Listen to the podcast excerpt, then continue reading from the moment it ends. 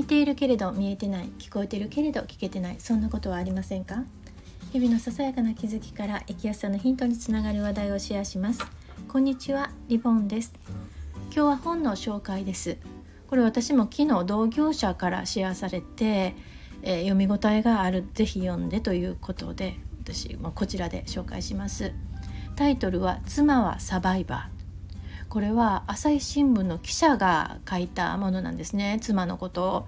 もともとは朝日新聞のデジタル版で連載されてたものを文庫本にしたんですけれども4月28日の16時午後4時まで限定全文公開という、まあ、無料で読めるのでね是非ということでねちょっと急いで収録しないとと思って、えー、このお話しします。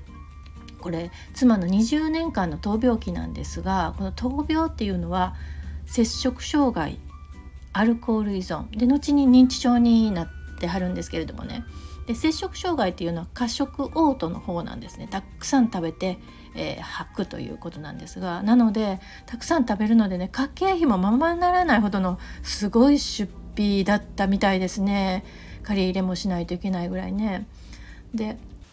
この症状の始まりというのは結婚後らしいんですけれどもねあの元々の原因ってなってるのが、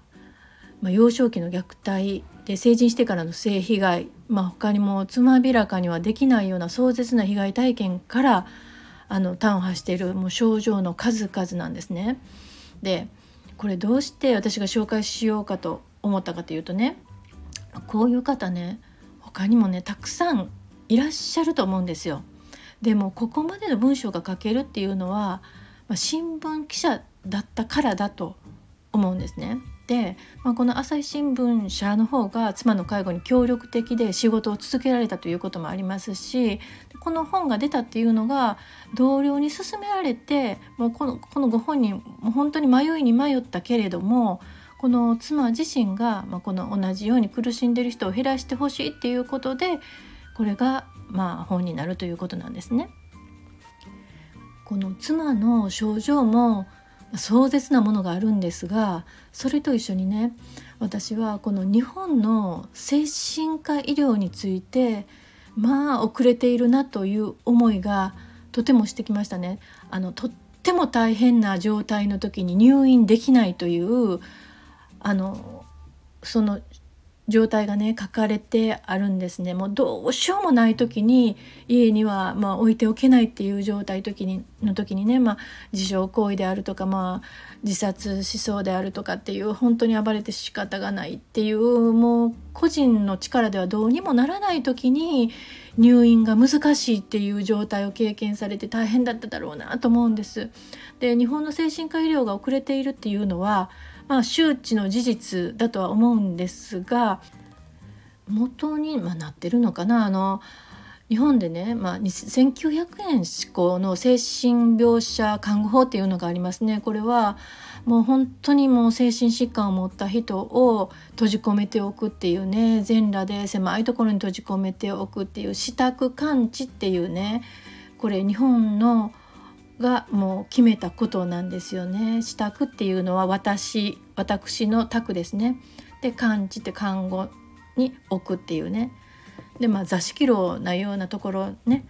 にまあまあ、住まわすというこれが合法化されていたって、まあ、戦後には、まあ、廃止されたとはいえ偏見っていうのはまだまだ続いてるかなと思います。で体の病気、まあ、心臓とか肝臓とか腎臓とかであればあ、まあ、臓器の病気ということでね何もまあ普通にケアされるんですがこと脳のね、えー、機能の病気ということになるとやっぱりこううんいろんな行動があるのでキーな目で見られる。それが一般な一般的な人からだけじゃなくて病院でもそういうふうなことが行われるということでねまあご本人もだしケアしている家族もそのことでのストレスっていうのが重なって病状も重くなってくると思うんですね。でしっかりケアしてる病院もたくさんあるとは思うんです。そして一人一人の看護師さんはね本当に対応しっかりえー、心ある対応されている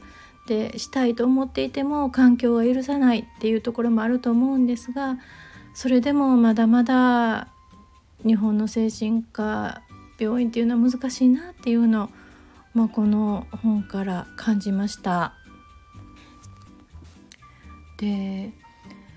まあここではこの妻彼女は、まあ、アルコール依存っていうことなんですが依存症について書かれてあるところがねあるのでちょっとここ読もうと思うんですがこれはねアメリカの精神科医が言ったことで依存症は快楽に溺れているとイメージされがちだが逆に苦痛の緩和に本質があると捉える。心の傷の痛みを和らげるためにアルコールや薬物を用いる。つまり痛みを自己治療している時していると考えるのだ。摂食障害などもこれに当てはまるという。でねこれ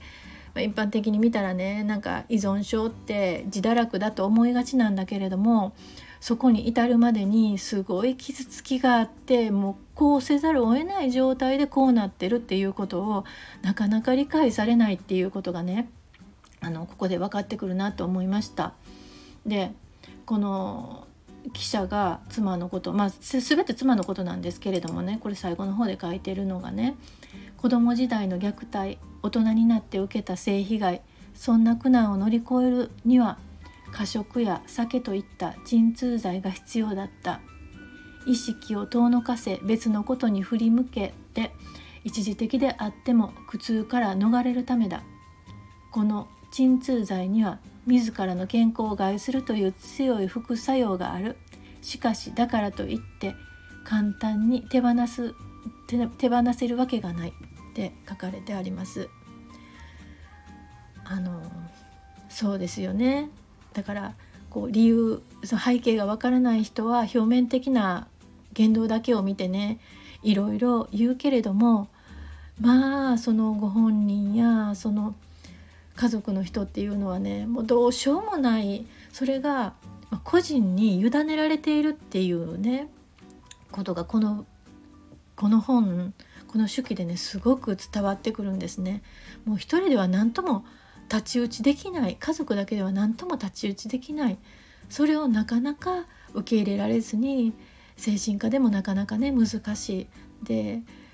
まあこの方はあの頼れるね精神科医に巡り合ったっていうことはあったけれどもみんながみんなそうではいけないでこの臨床心理士の人との出会いっていうのも良かったっていうのも書かれてあったのでね出会いによってかなりね信仰も変わってくるだろうし、えー、治癒するかどうかっていうのも変わってくるなと思います。で最初にも私話しましたけれどもこれもう一般的にねまああの私えー、精神障害の人精神疾患を持った人とあの会うことはないわって思っておられる方もいらっしゃるかもしれないけれどももう隣にいる人が精神疾患を患っている人のご家族かもしれないこういうことってそんな周囲の人に言うことではないので表面的にはわからないですよね。でも多分いる言い張るんですよね。うん、なのでそういうご家族のたご家族をまあ支えるっていうかね。直接的には支えられなくても気持ち、うん、それを聞いてあげられる聞いてあげたいっていう気持ち聞かせてもらいたいっていう気持ち。なんか少しでも支えになりたいっていう態度っていうのは示せるんじゃないかなと思って。でこの本について私はもうここで全然語れないです。であの語りきれないぐらいの内容なのでね是非読んでいただきたいと思うんです。でねこれは本になってるぐらいだから長いんですね。で私は昨日読み iPhone の読み上げ機能を使って、えー、あの一気に読みました。1.2倍速で1時間以上かかりましたけれどもあのそれだけ読む価値のあるものだなというふうに思ったし多くの人にね、えーと、拡散してあの知ってほしいなと思ったので、えー、ここの、えー、概要欄に、うん、URL を貼り付けておきますので28日の16時まで是非読んでいただきたいと思います。最後まで聞いていただいてありがとうございました。ではまた